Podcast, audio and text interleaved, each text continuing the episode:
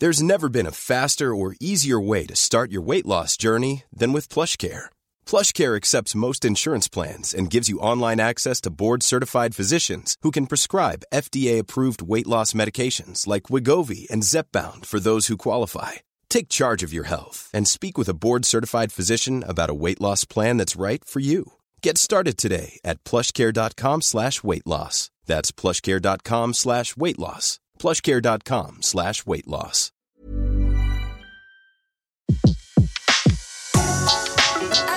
Le meilleur de séances radio est maintenant sur We Love Cinéma. Aujourd'hui, le filmographe est consacré à la carrière de Lorraine Bacal sur Séance Radio par BNP Paribas.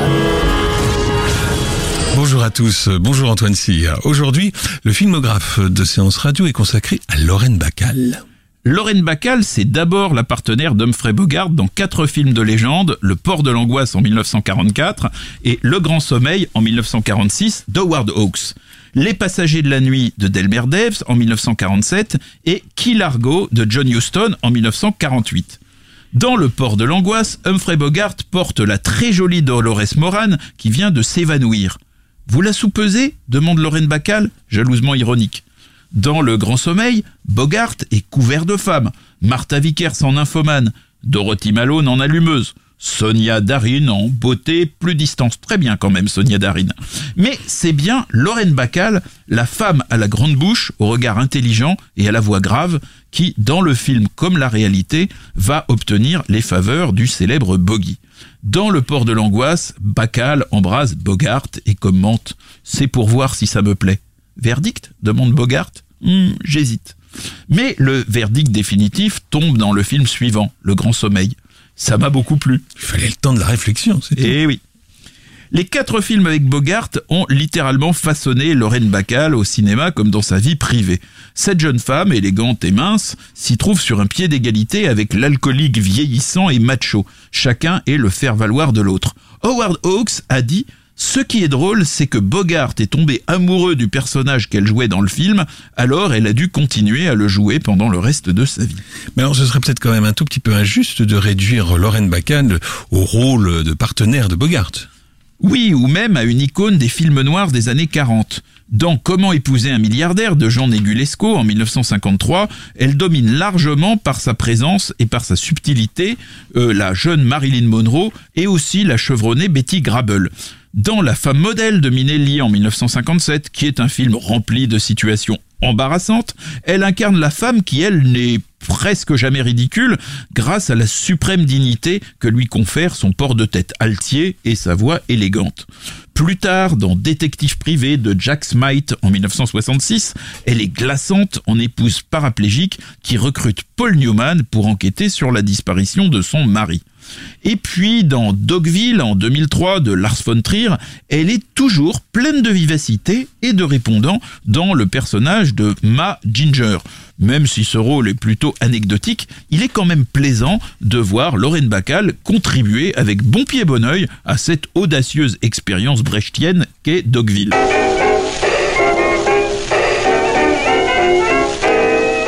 Alors tout a commencé euh, pour elle dans les années 20, autant comme on l'entend du foxtrot.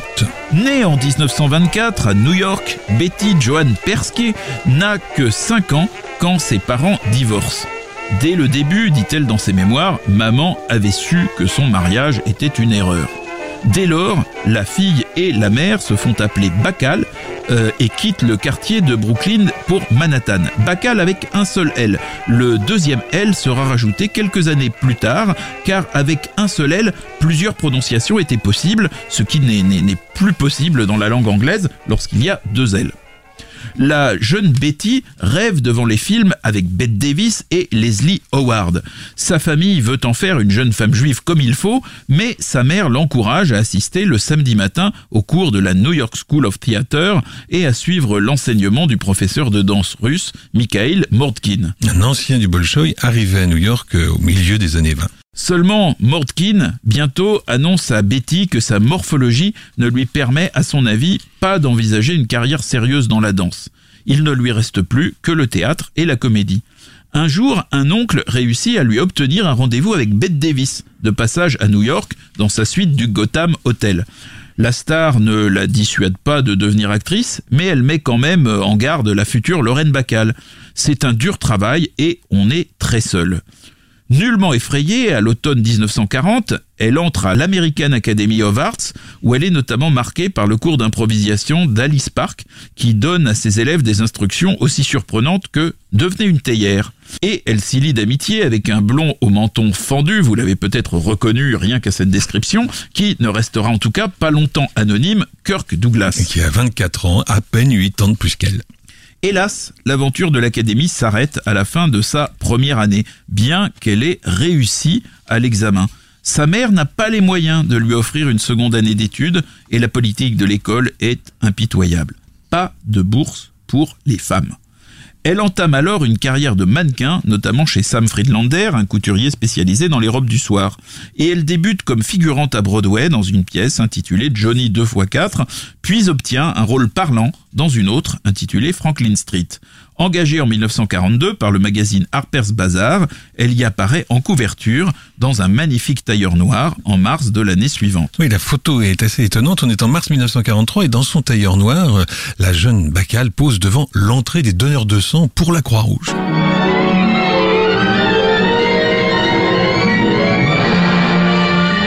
Écoutez le filmographe sur Séance Radio. Aujourd'hui, Antoine Cyr raconte Lorraine Bacal. On est en mars 1943. Elle n'a pas 19 ans, mais fait déjà la une du magazine Harper's Bazaar. Cette photo, lui vaut une proposition de la Columbia pour un rôle muet dans, dans Cover Girl. Je ne sais pas si vous vous souvenez de cette incroyable séquence où des mannequins se succèdent dans des tableaux vivants devant des couvertures de, magazines. Et c'est donc de cette séquence qu'il s'agit. Mais euh, la, la proposition de la Columbia est assortie d'un contrat d'exclusivité d'un an que Lorraine Bacal refuse. Produit par Harry Cohn, le patron de la Columbia, sorti en France après la guerre en février 47, Cover Girl. En France, euh, la reine de Broadway révéla Qui chante et qui danse sur la musique du compositeur Carmen Dragon, oscarisé pour l'occasion. Cette photo dont on parlait tout à l'heure à la une d'Harper's Bazaar va également attirer sur elle l'attention d'une autre personne. Et cette autre personne, c'est Slim, l'épouse d'Howard Hawks. Bientôt, Betty, puisque Lorraine Bacal ne s'appelle pas encore Lorraine, elle s'appelle Betty, se voit proposer de venir tourner un bout d'essai à Hollywood, moyennant 50 dollars par semaine jusqu'au tournage effectif. Elle arrive en Californie début avril 1943 et rencontre Howard Hawks, mi-déçu par euh, sa voix euh, et mi-impressionné par le caractère de cette jeune fille de 18 ans. Elle avait une petite voix nasale et au perché, dira le réalisateur, mais elle en voulait tellement que je ne pouvais pas la renvoyer chez elle. Hawks lui apprend à parler dans un registre plus grave, mais elle doit patienter plusieurs semaines avant d'être convoquée pour ce fameux bout d'essai. Et le bout d'essai en question s'avère très concluant. La voici sous contrat directement avec Hawks et son associé Charles Feldman. Pendant six mois, cependant, elle se contente de rencontrer le, tout Hollywood. Elle ne fait pas de film. Généralement, elle est en compagnie de Hawks, qui pense pouvoir réaliser avec elle son rêve de créer une vedette de toute pièce.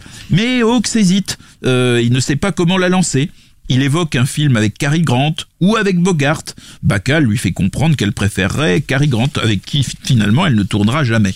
La veille de ses 19 ans, Hawks l'emmène sur le tournage de Passage pour Marseille de Michael Curtis. C'est sa première rencontre avec Humphrey Bogart, un bref échange de poignées de main. Elle a maintenant 19 ans, lui 44. Et quelques jours plus tard, Hawks annonce à Bacall, toujours prénommée Betty, qu'elle va tourner avec Boggy dans Le Port de l'Angoisse, inspiré de Hemingway. Hawks d'ailleurs se vantait de pouvoir tirer un film de la pire chose qu'Hemingway ait écrite. Et ce fut donc To Have and To Have Not, dont l'histoire fut quand même profondément transformée pour l'écran. Il avait écrit euh, le roman en 1930, il l'avait fait paraître en 1937. Donc l'intrigue de To Have and To Have Not, le port de l'angoisse, se déroule en Martinique pendant la Seconde Guerre mondiale, contrairement à celle du livre situé à Cuba. Bogart est un entrepreneur de pêche au gros qui, avec une jeune américaine surgit finalement de nulle part, va aider des résistants français et, et le réalisateur avait demandé à son co-scénariste Jules Furtman, l'autre s'appelait William Faulkner, de créer un personnage féminin aussi insolent que Bogart, qui insulte les gens et qui le fasse en riant. Vous avez reconnu, c'est un peu finalement l'alter ego féminin du, grand Bogie qui venait de naître sur le papier. Euh, elle tourne un nouveau bout d'essai, exigé par les frères Warner, tout aussi concluant que le premier, et après l'avoir vu, Bogart lui dit on va bien s'amuser ensemble. Et puis un jour, Hawks l'invite à déjeuner et lui annonce qu'il lui a trouvé un prénom, Lorraine. Elle l'adopte, mais elle préférera toujours continuer à être appelée Betty en privé. Et la musique du port de l'angoisse est signée Franz Waxman.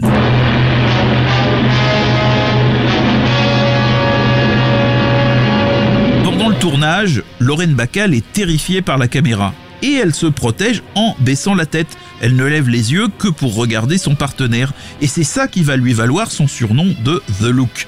Très vite, pourtant, il y en a un qui l'effraie plus, c'est Bogart.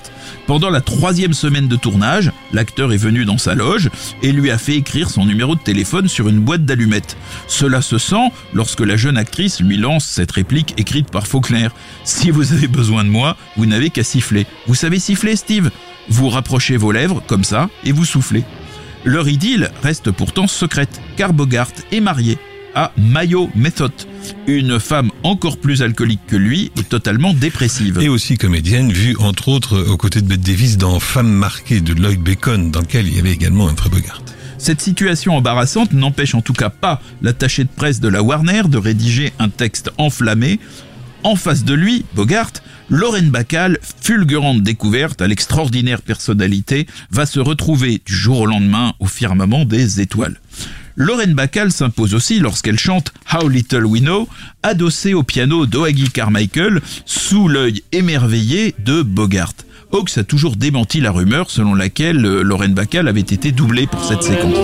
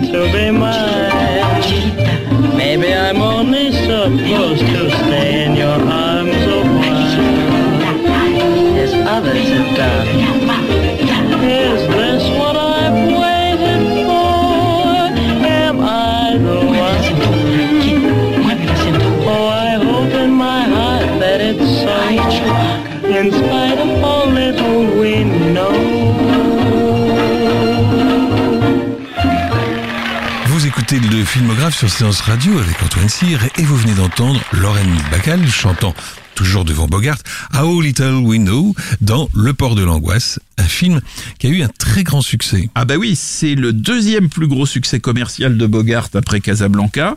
Ils vont être dépassés quand même en 1954 par Ouragan sur le Ken. Et donc euh, ce succès incite Howard Hawks à entreprendre un nouveau film avec la même équipe. C'est Le Grand Sommeil qui est inspiré cette fois de Chandler.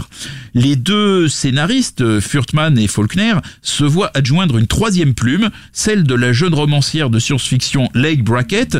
Euh, et là, c'est juste amusant de signaler qu'on lui devra par la suite de nombreux scénarios, y compris juste avant sa mort, une première ébauche de L'Empire contre-attaque.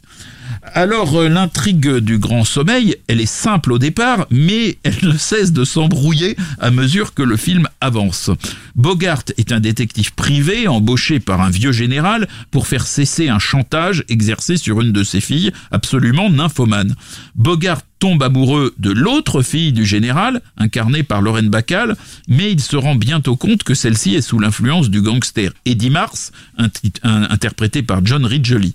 Le scénario original fait de Bogart une vedette omniprésente du Grand Sommeil. Vous savez qu'en 1978, Robert Mitchum et Sarah Miles reprendront les rôles de Bogart et Bacall dans le remake télévisé du Grand Sommeil signé Michael Winner. Trois jours après le tournage, Bogart et Bacall annoncent leur fiançailles. Ils se marieront en 1945, en mai, 11 jours après le divorce de l'acteur et de Mayo Method. Lorraine a maintenant 21 ans, Humphrey évidemment 46. Et alors là, une première version du Grand Sommeil, tel qu'il vient d'être tourné, est présentée donc en 1945 à des soldats en campagne. Et Jack Warner décide de bloquer la diffusion de ce film dans les salles, car il ne fait pas la part assez belle à Lorraine Bacall, dont le port de l'angoisse a fait une vedette. Alors, euh, entre-temps, faut quand même signaler qu'elle a joué une aristocrate anglaise dans Agent secret, Confidential Agent, de Herman Schumlin, avec Charles Boyer, qui est un échec complet. Il y avait aussi le belge Victor Franzen et l'allemand Peter Lorre dans ce film. La Warner va repêcher sa vedette, Lorraine Bacall, en demandant le retournage et la refonte de plusieurs scènes du Grand Sommeil, qui va être désormais pourvu de, de sous-entendus sexuels qui replacent le couple Bogart-Bacall en figure de proue du film. C'est un succès. Bacall y chante à nouveau, et comme pour le port de l'angoisse, Hawks a toujours balayé l'idée qu'elle ait pu être doublée. And her tears flowed like wine. Yes, her tears flowed like wine. She's a real sad tomato. She's a busted Valentine. Knows her Mama done told her. that a man is darned unkind. I'm a telling you, mister. I'm telling you, mister. She was a sob sister. Sob, sob, sister. Lying on a pillow. Weeping like a willow. My, oh my, how that baby could cry. Lorraine Bacall dans Le Grand Sommeil, évidemment sous le regard attentif, pour ne pas dire plus, de Bogart. Le troisième film du couple Bogart-Bacall est le moins universellement connu, alors que moi j'ai une véritable tendresse pour lui. Je me demande même si c'est pas le, le meilleur de, de ces quatre films. C'est Les Passagers de la Nuit de Delmer Daves. Depuis Agent Secret, Lorraine Bacall a perdu confiance dans les studios. Elle préfère suspendre son contrat avec la Warner plutôt que de tourner des films qui ne la satisfont pas. Tandis que Hawks se désintéresse alors là complètement d'elle, elle est naturellement soutenue par Bogart. Et il lit un roman de David Goodis qui s'appelle The Dark Road. Il sera plus tard d'ailleurs rebaptisé Dark, Pa- euh, Dark Passage. Mais à l'époque, le roman s'appelle Dark Road, et donc euh, Bogart le transmet à Jerry Wald, un des producteurs vedettes de la Warner, qui achète donc les droits de ce roman. Et à cette époque, ce monsieur avait déjà produit une vingtaine de films, dont le roman de Mildred Pierce de Michael Curtis. Voilà, donc nous avons ce roman, Dark Road, qui a été acheté par Jerry Wald pour être euh, produit euh, avec euh, Bogart et Bacall, et c'est Delmer Daves qui est recruté pour d'abord retravailler une première mouture du scénario fourni par l'écrivain Goodis, et puis pour réaliser le, le film. Delmer Daves, il n'a pas encore tourné les grands westerns qui feront sa célébrité, mais il s'est distingué en réalisant quelques films extraordinaires comme Pride of the Marines et La Maison Rouge. Dans Les Passagers de la Nuit, Bogart n'apparaît sous son visage complet que pendant les 45 dernières minutes, car il incarne un évadé qui subit une opération de chirurgie esthétique. Donc pendant la première demi-heure, pas du tout de Bogart, puisque son personnage est figuré par une caméra subjective, et pendant les 30 minutes suivantes, son visage est dissimulé par un bandage, puisqu'il vient d'être opéré. Et alors quand même, on voit des photos de Bogart avant l'opération et que ces photos, en fait, eh bien, c'est des photos du visage du comédien Frank Wilcox. Et, vous avez vu Frank Wilcox, sans le savoir sans doute, au tout début de La mort aux trousses, et puis il a joué aussi dans Une étoile aînée, la version de Cocor, et, et aussi, il était le vizir dans Les Dix Commandements. Bogart, on le, le voit pas pratiquement pendant la première heure du film, mais Lorraine Bacall, elle porte à ce moment-là le film, puisqu'elle apparaît dès la sixième minute, magnifique comme la Providence, en jupe et chemisier à carreaux, décidée à sauver ce fuyard dont elle connaît manifestement le passé. Pendant la première demi-heure du film, le spectateur a l'impression que Lorraine Bacall, avec son port de tête altier et son sourire consolateur, s'adresse à lui, ce qui est franchement très agréable. Plus tard, alors qu'elle sent que l'homme qu'elle a sauvé va lui échapper, son visage embué de larmes est bien loin des poses légèrement arrogantes qu'elle prenait dans les films de Hawks. La carrière des passagers de la nuit fut perturbée par les polémiques suite à l'adhésion de Bogart et Bacall au comité du premier amendement qui soutenait les artistes d'Hollywood pourchassés par McCarthy, euh, célèbre pour euh, sa chasse au rouge. Lorraine Bacal expliqua son engagement dans un article intitulé Pourquoi je suis venu à Washington, puisqu'ils étaient venus déposer des, des protestations à Washington, et Bogart, lui, fut contraint par la Warner de déclarer qu'il s'était embarqué dans cette affaire par naïveté.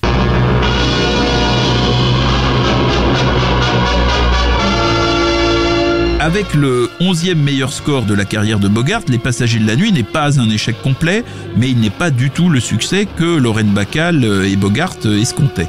Début 48 commence le tournage de leur quatrième film, Kill Argo, réalisé par John Huston sur un scénario co-signé par Richard Brooks d'après une pièce de Maxwell Anderson. Et sur une musique de Max Steiner. Ce film se déroule alors que pointe un ouragan dans l'archipel des Keys, situé au sud de la Floride et dont les îles sont reliées par une route impressionnante. Si vous avez l'occasion d'y aller, c'est tout à fait extraordinaire. Et vous saurez, vous découvrirez que Key Largo est la plus grande île de cet archipel de la Floride. Alors la grande différence de Key Largo avec les films précédents, c'est la présence d'un autre poids lourd du cinéma et du film noir. Monsieur Edward G. Robinson lui-même dans le rôle d'un odieux gangster qui retient en otage Bogart, Bacall et son beau-père interprété par Lionel Barrymore. Pendant ce huis clos tendu, l'affrontement entre le gangster et Lorraine Bacall prend parfois le pas sur sa relation avec Bogart.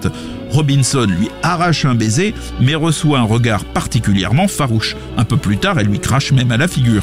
Et Claire Trevor, qui joue, elle, l'alcoolique maîtresse d'Edward G. Robinson, gagnera l'Oscar du meilleur second rôle.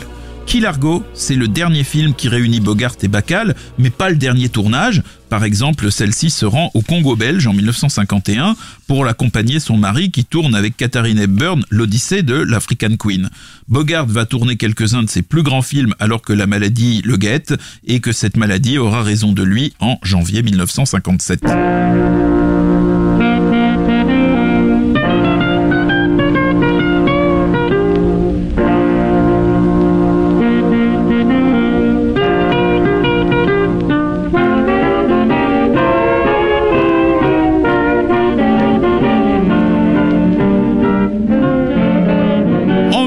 1950, Lorraine Bacall tourne pour Michael Curtis dans Le Roi du Tabac avec Gary Cooper. Son dernier film pour la Warner. Et avec son ami Kirk Douglas dans La femme aux chimères, un bon film inspiré de la vie du jazzman Bix Beiderbecke. Cornettiste, pianiste et compositeur dont on perçoit le talent dans cet enregistrement de 1927.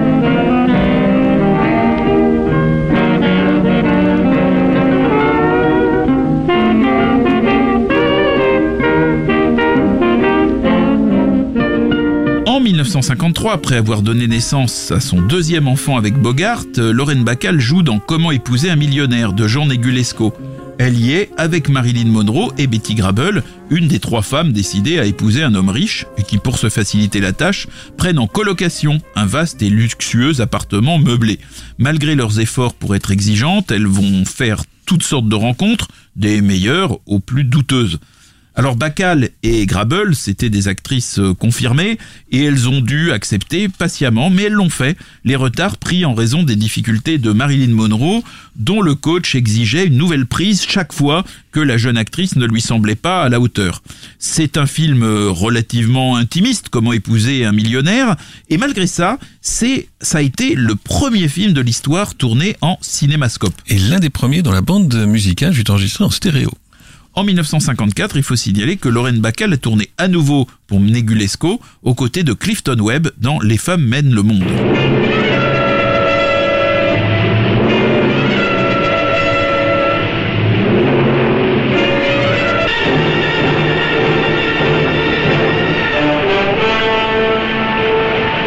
C'est toujours le filmographe que vous écoutez sur Séance Radio et vous êtes toujours en compagnie d'Antoine Cyr qui nous balade dans la filmographie de Lorraine Bacall. Nous voici arrivés en 1955. 1955, une année où elle joue dans La toile d'araignée, The Cobweb, un drame psychologique de Vincente Minelli qui est très loin d'être son meilleur film malgré une brillante distribution et qui se déroule dans le lourd climat d'un hôpital psychiatrique. Parmi cette brillante distribution, Richard Widmark, Charles Boyer et Liliane Guiche, 62 ans, qui exactement la même année, devra affronter l'inquiétant Robert Mitchum dans La Nuit du Chasseur, l'unique réalisation du comédien Charles Lawton. À mon avis, plus réjouissant, Lorraine Bacall tourne dans L'Allée Sanglante, un film d'aventure de William Wellman avec John Wayne qui se déroule en Chine. Oui, en fait, après avoir jeté un membre de l'équipe par-dessus bord euh, dans les eaux de la baie de San Francisco, euh, Robert Mitchum, la vedette du film, a été viré et remplacé par John Wayne qui produisait L'Allée Sanglante et qui dut donc euh, s'y coller.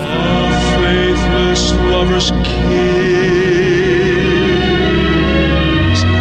is written on the En 1956, on voit Lorraine Bacall dans un grand film puisqu'elle joue l'épouse de Robert Stack, héritier alcoolique et psychopathe d'un empire pétrolier, dans Écrit sur du vent de Douglas Sirk. Interprétée par les Four Aces, la chanson Written on the Wind est de Victor Young et Sammy Kahn.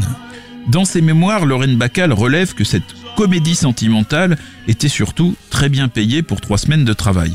En réalité, Écrit sur du vent n'est pas une comédie mais un somptueux mélodrame. Seulement, Lorraine Bacall s'y est vue gratifiée d'un rôle relativement insipide dans une histoire essentiellement marquée par deux déséquilibrés absolus joués par Robert Stack et Dorothy Malone.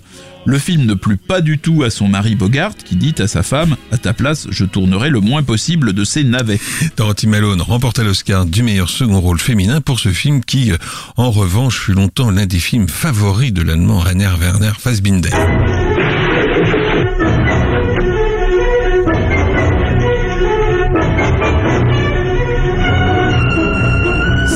C'est Vincente Minelli qui, dans La femme modèle, Designing Woman en 1957, donne à Lorraine Bacall son plus beau rôle depuis ses films avec Bogart. Le tournage intervient à la fin de l'année 56, alors que l'état de santé de Bogart est de plus en plus chancelant. Lorraine Bacall et Gregory Peck incarnent deux personnes qui se sont mariées sans vraiment se connaître et dont les univers personnels sont totalement opposés. Styliste, elle vit dans un univers très sophistiqué, de mode et de théâtre. Journaliste sportif, il assiste à de violents combats de boxe et joue au poker dans une ambiance un peu enfumée avec ses amis. Pour corser le tout, Lorraine Bacall ne peut s'empêcher d'être jalouse de l'ex-petite amie de Gregory Peck, interprétée par Dolores Gray, qui l'a quitté à l'occasion d'une scène de restaurant hilarante où son pantalon, celui de Gregory Peck, finit couvert de raviolis. Mais même les instants d'emportement, comme celui où elle s'enfuit en hélant désespérément un taxi alors qu'elle vient de trouver son mari chez son ex, Lorraine Bacall les gère avec une élégance et une dignité de grande dame, dans un maintien parfait et une farandole de toutes plus raffinées les unes que les autres. Si James Stewart et Grace Kelly qui avaient été envisagés pour ce film est devenue princesse de Monaco, Grace Kelly abandonna évidemment le projet, entraînant dans la foulée l'abandon de James Stewart, ce que paraît-il il regretta plus tard.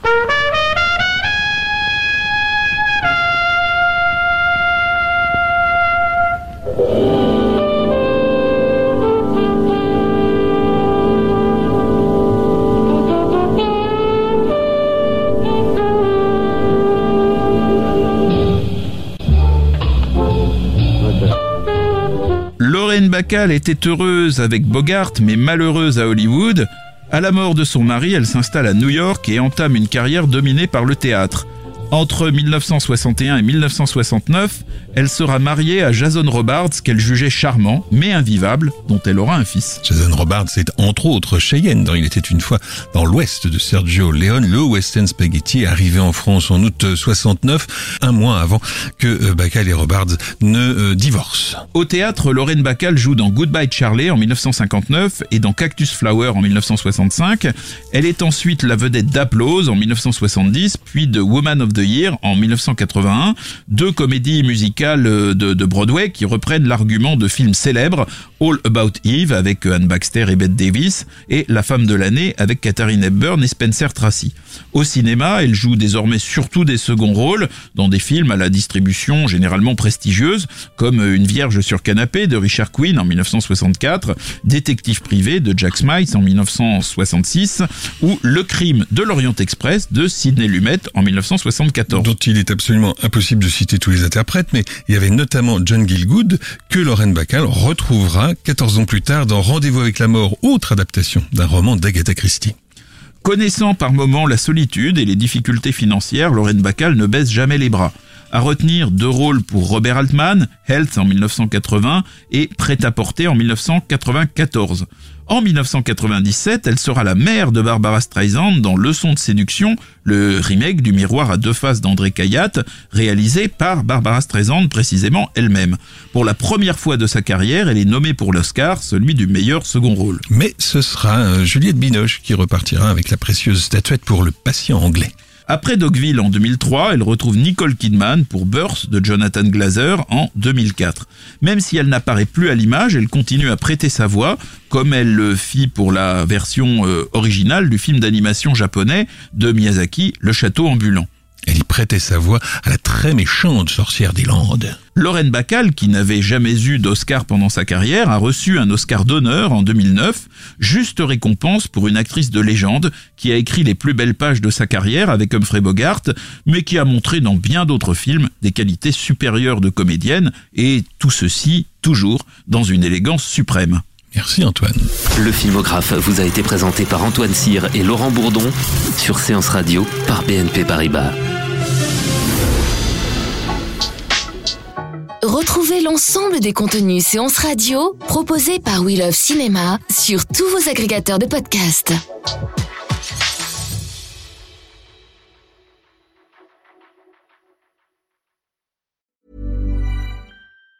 Even on a budget, quality is non-negotiable. That's why Quince is the place to score high-end essentials at 50 to 80% less than similar brands. Get your hands on buttery soft cashmere sweaters from just 60 bucks, Italian leather jackets, and so much more. And the best part about Quince, they exclusively partner with factories committed to safe, ethical, and responsible manufacturing. Elevate your style without the elevated price tag with Quince. Go to quince.com slash upgrade for free shipping and 365-day returns.